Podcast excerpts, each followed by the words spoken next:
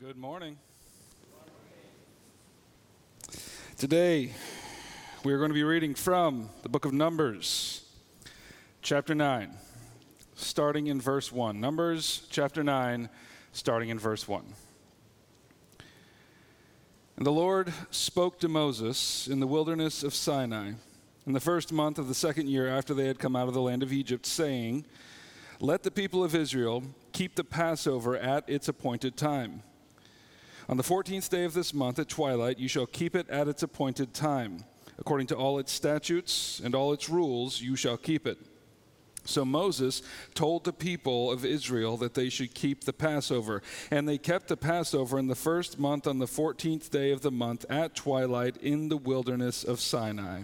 According to all that the Lord commanded Moses, so the people did.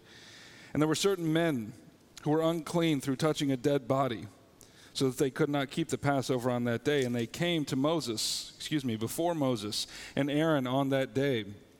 And those men said to him, We are unclean through touching a dead body. Why are we kept from bringing the Lord's offering at its appointed time among the people of Israel? And Moses said to them, Wait, that I may hear what the Lord will command concerning you. The Lord spoke to Moses, saying, Speak to the people of Israel, saying, If any one of you or your descendants is unclean through touching a dead body, or is on a long journey, he shall still keep the Passover to the Lord. In the second month, on the fourteenth day at twilight, they shall keep it.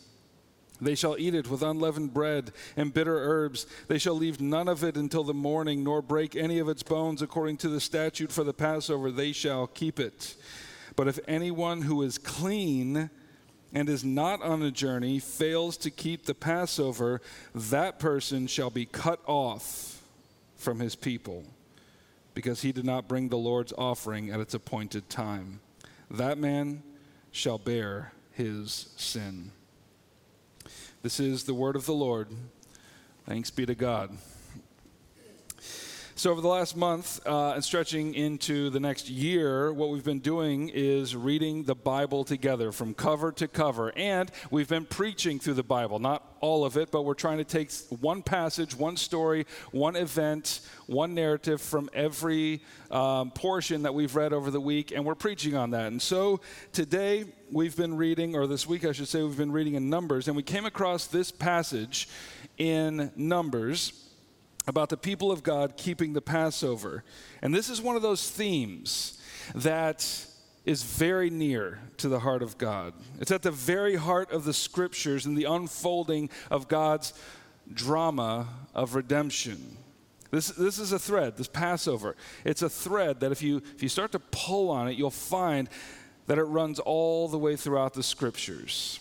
And so it is exceedingly important. And if you understand what's going on here in the Passover, then you'll understand a theme that's at the heart of the Bible. And more importantly, a theme that's at the very heart of God Himself. So, in order to understand what this Passover meal is what's happening in this Passover meal uh, in Numbers 9, we need to go back to the first Passover meal, which occurred when the people of God were still enslaved in Egypt.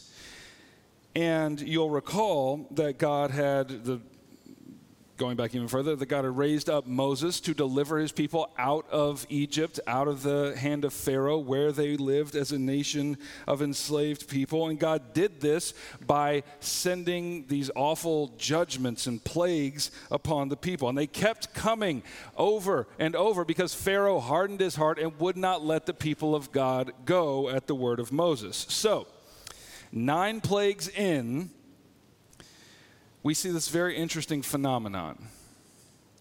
When the Lord sent these judgments, whether it was locusts or flies or frogs or blood in the water, whatever it was, none of those plagues fell upon his own people. They only fell upon the Egyptians. And this was proof that Israel's God was going to fight for them, was going to care for them. In essence, for the first nine plagues, God just kind of aimed away from his people and protected them that way. And the judgments fell upon the Egyptians alone. But here's where it gets interesting. In the 10th plague, the final plague, Something altogether different was going to occur. God tells Moses that he is going to visit the whole land in judgment, and that the form of that judgment will be the death of all the firstborn in the land. And in this plague, there would be no distinction between God's people and the Egyptians. This plague would fall upon all the people in the land, regardless of who they were. But the astonishing thing is that God tells his people that although the angel of death will indeed come through the land and destroy all the firstborn of the land without distinction, he gives them instructions on how to protect themselves from this judgment. And we see that in Exodus chapter 12. It gives it, God gives them instructions to for each household to kill a lamb without blemish. And then we pick up the story in Exodus 12 verse 7. It says, they shall take some of the blood and put it on the two doorposts and the lintel of the house in which they eat it. They shall eat the flesh that night, roasted on the fire with unleavened bread and bitter herbs. They shall eat it. Do not eat any of it raw or boiled in water, but roast it, its head with its legs and its inner parts. And you shall let none of it remain until morning. Anything that remains until morning, you shall burn. Keep that in mind. In this manner you shall eat it, with your belt fastened, with your sandals on your feet, and your staff in your hand, and you shall eat it in haste. It is the Lord's Passover. For I will pass through the land of Egypt that night, and I will strike down all the firstborn in the land of Egypt, both man and beast. And on all the gods of Egypt I will execute judgments. I am the Lord.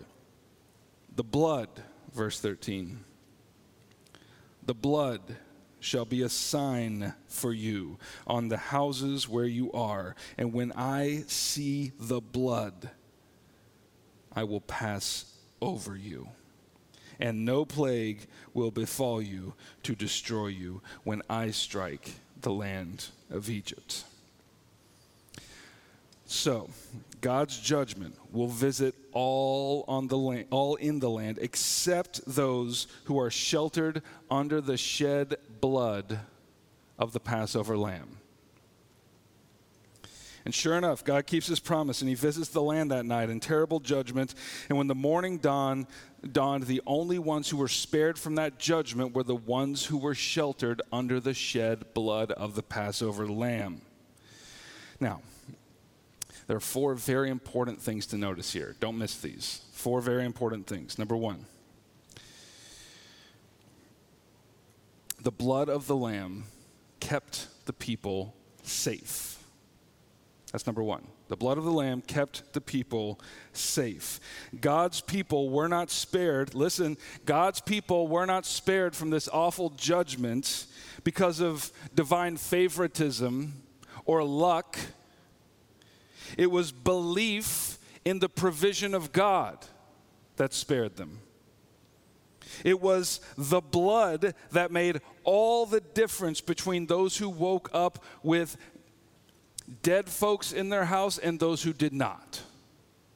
The blood made all the difference. So, the first thing, the blood of the Lamb kept the people safe. Second, the blood achieved satisfaction, or the biblical word is propitiation. God entered Egypt in judgment, but when he saw the blood, he passed over those houses in peace.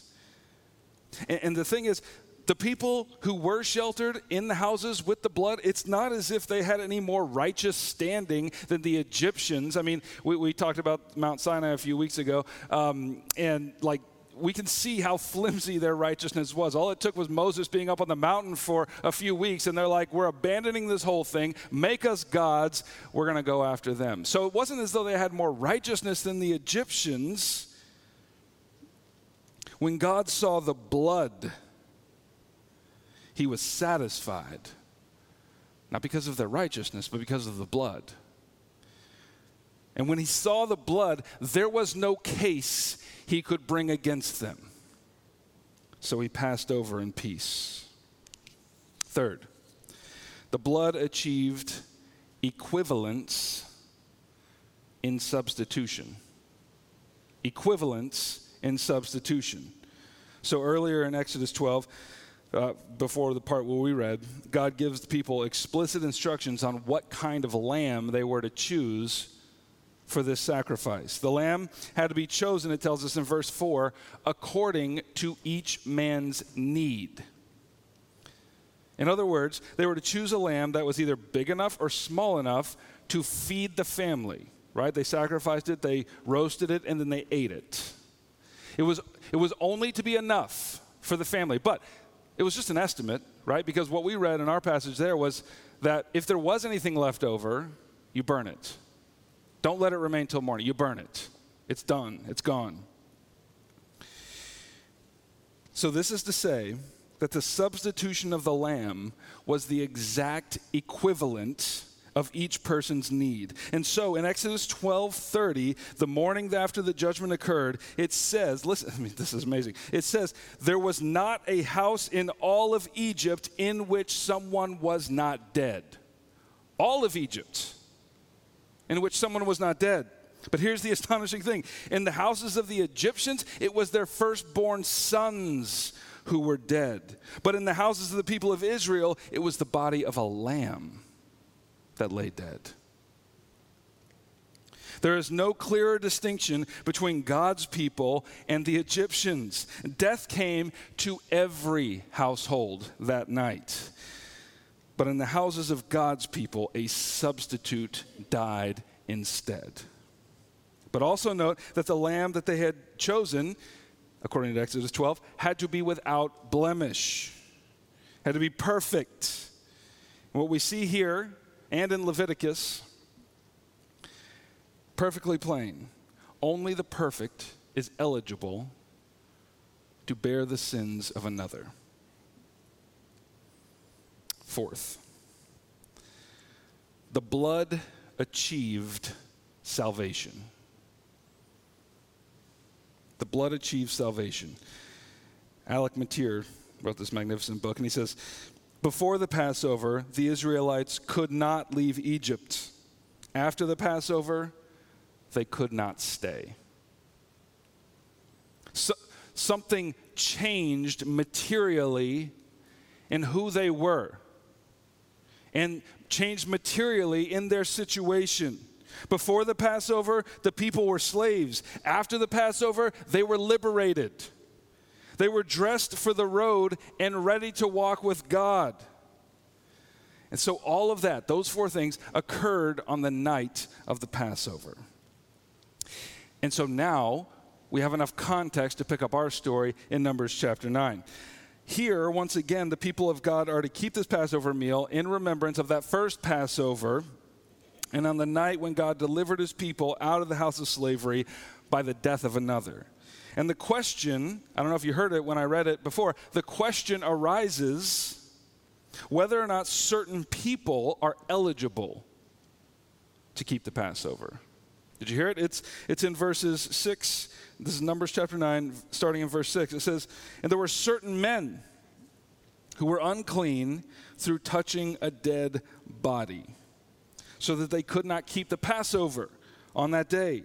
And they came before Moses and Aaron on that day. Verse 7 And those men said to him, We are unclean through touching a dead body.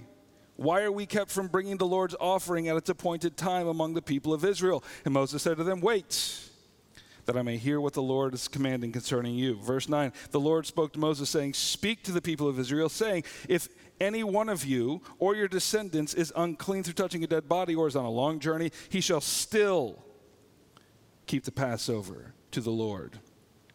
In the second month, on the 14th day, at twilight, he shall keep it. You shall eat it with unleavened bread and bitter herbs. Now, I don't know if you were paying attention or maybe it slipped by. This is a very easy detail to miss. The Passover proper is kept on the first, in the first month, the 14th day of the first month. These people are ineligible because of uncleanness. They say, What do we do? Why are we prevented from offering the sacrifice of the Lord? The Lord tells Moses, Fine. Those people may keep it in the second month. You see that? Okay, so hold on to that for a second. Now, if you've been reading through Leviticus, um, God bless you, you'll recall that ritual uncleanness, you get the, if you've read through Leviticus, you have more than your fair share of education on what is clean and what is unclean.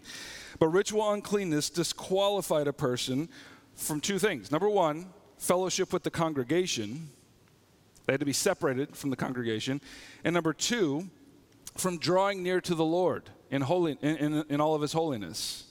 So cut off from the congregation and could not draw near to the Lord if they were ceremonially unclean. And furthermore, if you've read Leviticus, you'll remember that there are like, I mean, I don't know how many, I'm uh, sure somebody's counted them, I haven't counted them, but a myriad of ways through which a person could become unclean, both intentionally and unintentionally. It's astonishing. And so these men who had recently touched a dead body and were made unclean by it and were thus ineligible to participate in the congregational Passover, God grants them a special dispensation. He says, if a person finds himself ceremonially unclean during the Passover, he can keep it the next month. She can keep it the next month. This is how important the keeping of the Passover was to God. He provided a secondary Passover for anyone who could not keep the primary one. The, I mean, for, from God's perspective, the people must remember those four things that occurred on the Passover. The people must remember the safety of the blood. The people must remember the substitution of the blood. The people must remember the satisfaction of the blood. And the people must remember, they must never forget the salvation of the blood. To forget that is to forget everything. But then look how this passage ends in Numbers chapter 9, verse 13. But if anyone who is clean, okay, not, not, not, not unclean, clean. If anyone who is clean and is not on a journey, not, not out of town, far away, if anyone's clean, not on a journey, and fails to keep the Passover, that person shall be cut off from his people because he did not bring the Lord's offering at the appointed time, that man shall bear his sin. The only people accepted from keeping the Passover are those who are ceremonially unclean. Stick with me, stick with me here. But apparently, there must have been a temptation. We're not told exactly how or why or under what conditions, but there must have been a temptation for those who were not disqualified, which is to say clean, to forego the celebration of the Passover. We only, we, all we're told is that there's a possibility that someone who is clean might not come to the celebration, might not offer the Lord's offering. And the judgment on that person is devastating. Did you hear it? They don't get the option of the secondary Passover that person shall be cut off from his people and bear his or her own sin. Think about that. Like by abstaining from the Passover feast, a person is rejecting his or her identity in God's covenant people, the very ones he saved from Egypt. And he or she is declaring by that act that no substitution is necessary for the atonement of their sin. It's as if they're saying, Let the angel of death visit me. Let judgment come upon the land. I will be safe in my own merits. Now, let's just keep moving. The people keep this Passover, and when they enter the promised land in Joshua, they keep it again. And that's the last time, for very many years, long, long time, that they observe this most precious of days to God. Now, there is some evidence that possibly they kept it during the time of Samuel, but, but there's a long time between Joshua and Samuel. And there's a much longer time between Samuel and the next time they kept it. They forsook the Passover of the Lord. Eventually, they rejected this celebration, this offering, this remembrance altogether. And in doing so, they were proclaiming, even if they didn't know they were proclaiming, that they were capable of bearing their own sin. No substitution necessary for us. You see that? You, you see? Uh, okay. I probably don't have to tell you the history of God's people from the time they entered the promised land through the period of kings. It was pretty bleak. There were a few bright spots, but for the most part, that section of the story is basically the story of the people's persistent and ongoing rejection of the law of God and the ordinances of God, especially the Passover. Hundreds of years went by, and there was no remembrance of God's saving provision of the substitutionary lamb. Now, during the reign of Hezekiah, he reinstituted the Passover. That was a bright spot, there's no doubt about that.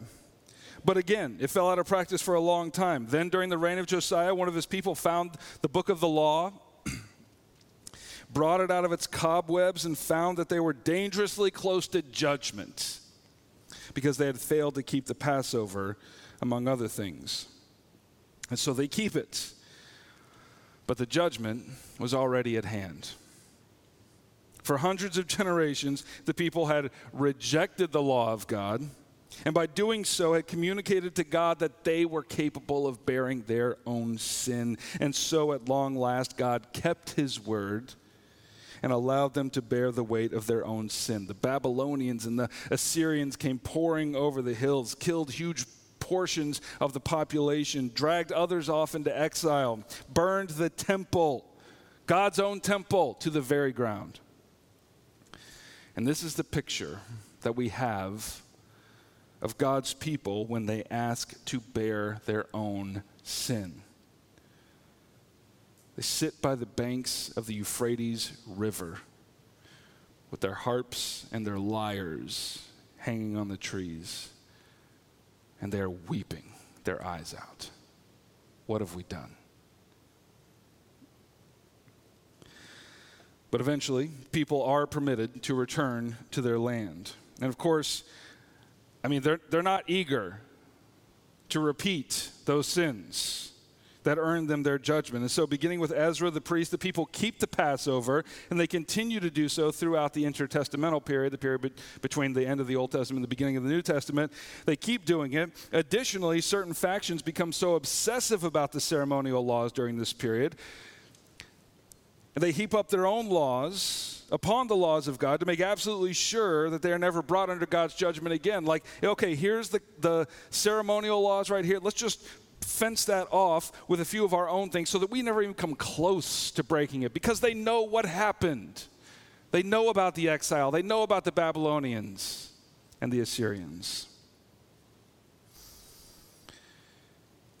And so by the time that Jesus shows up, the most religious of them, the Pharisees, the Sadducees, they have two very strong convictions. Number one, we will always be clean, ritually clean.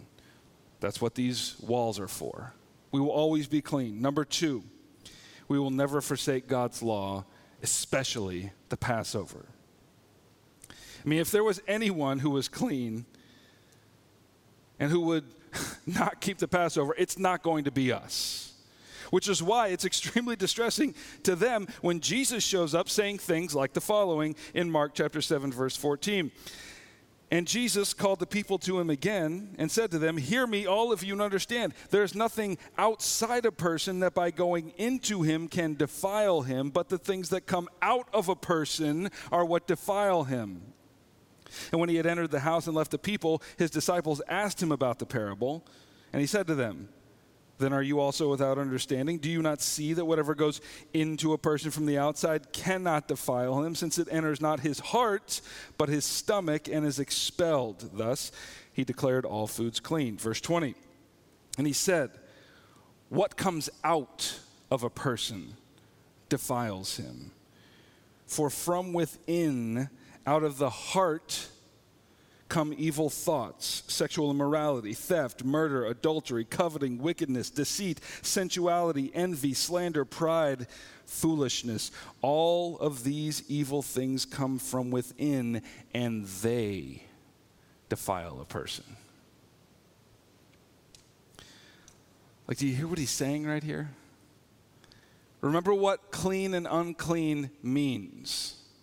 To be unclean means to be cut off from the people of God, ineligible to commune with the Lord.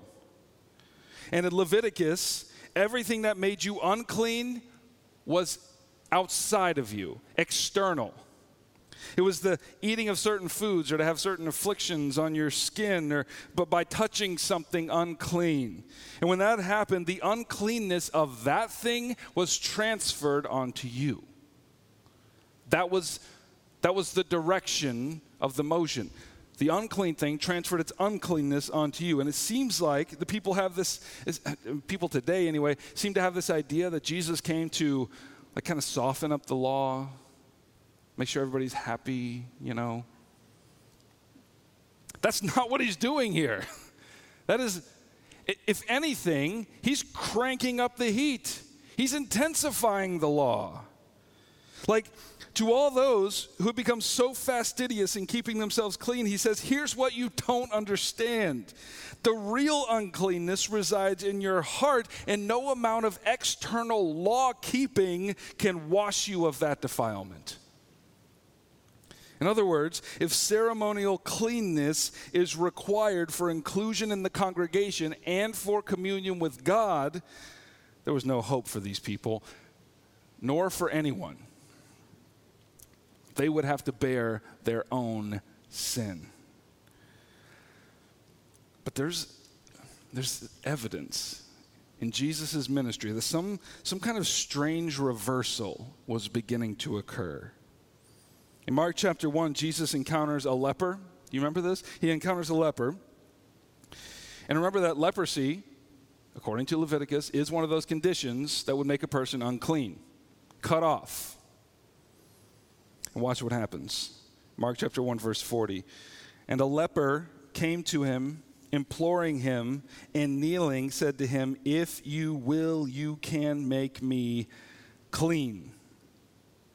Moved with pity, he stretched out his hand and touched him and said to him, I will be clean. now, according to the law. If anyone touched a leper, the uncleanness of the leper would be transferred onto that person. And that person, along with the leper, would be cut off.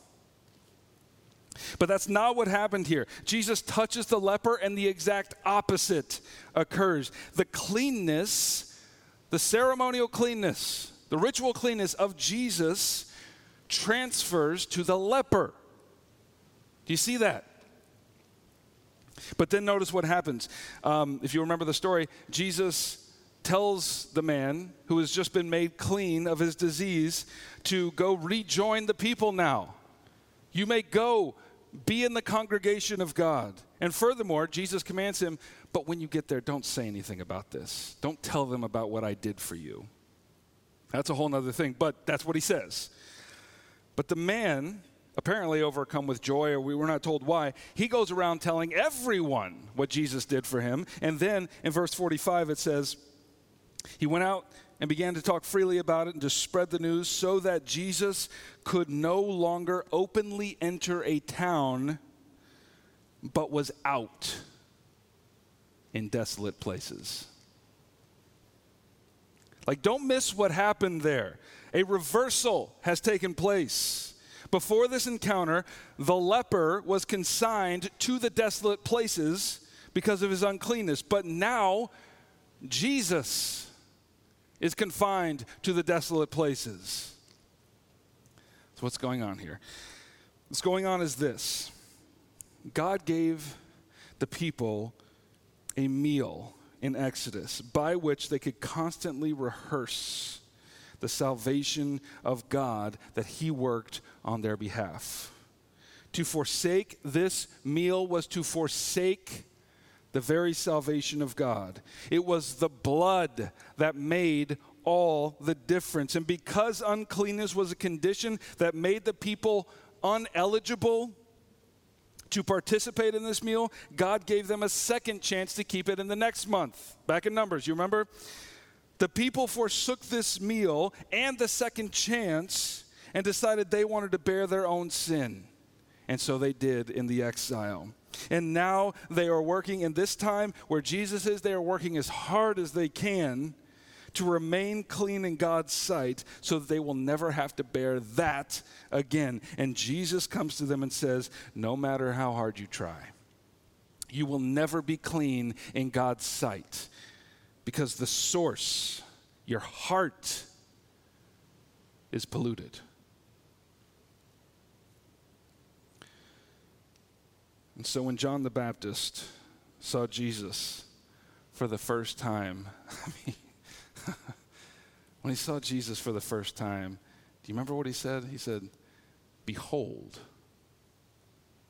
the Lamb of God who takes away the sins of the world.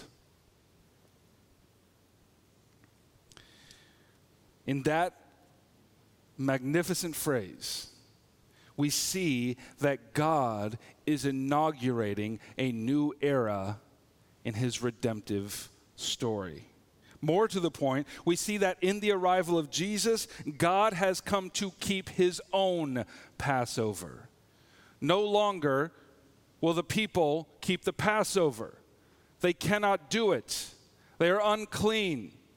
No matter how hard they work, they cannot bring themselves back into cleanness and therefore into eligibility for communion with God. And so God comes to keep his own Passover. And John recognizes, recognizes it and says, Look, it's the Lamb of God who comes to take away the sins of the world.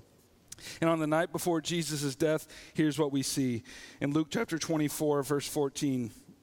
When the hour came, he reclined at table and the apostles with him, and he said to them, I have earnestly desired to eat this Passover with you before I suffer. For I tell you, I will not eat it until it is fulfilled in the kingdom of God.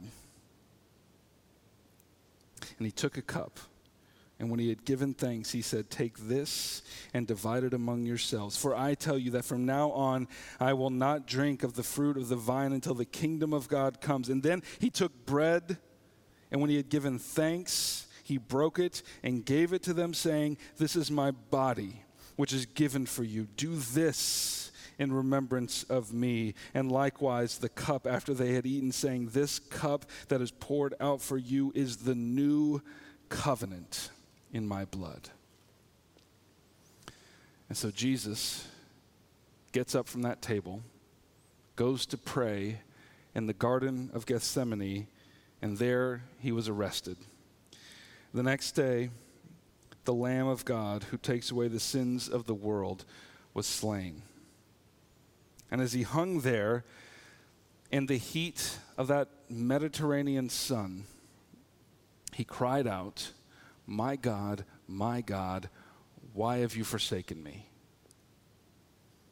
And in that moment, the sky above grew black, and we see that Christ Himself became unclean. He was utterly forsaken, cut off from the people, cut off from communion with God and cast out. And because this event was cast in the mold of the Passover, here's what we know in the shed blood of Christ, we have found our ultimate safety. The wrath of God for sin was poured out upon Christ. And for all who shelter themselves under his shed blood, we are kept safe from that judgment. In the shed blood of Christ, God has found his own satisfaction for our uncleanness and our sin. And one day, when he visits the world in judgment, as he promised that he would, he will look upon those who have sheltered themselves under the shed blood of Jesus and find that he has no case to bring against them. He will pass over them and say, Peace be unto you. In the shed blood of Jesus, we behold our substitution. Only the perfect can bear the sins of another. And in Jesus, the full measure of our judgment for sin was paid for in his perfect offering. And furthermore, his offering was the perfect measure according to our exact need. Nothing was left out of it. There, there's no part of our sin, no part of our uncleanness, which the blood is not sufficient to cover. And finally, in the shed blood of Christ, we behold our salvation. Before this Passover, we were dead in our sins and hopelessly unclean. After this Passover, his cleanness was transferred to us, and our uncleanness was transferred to him, and we were dressed in the garments of salvation for communion with God.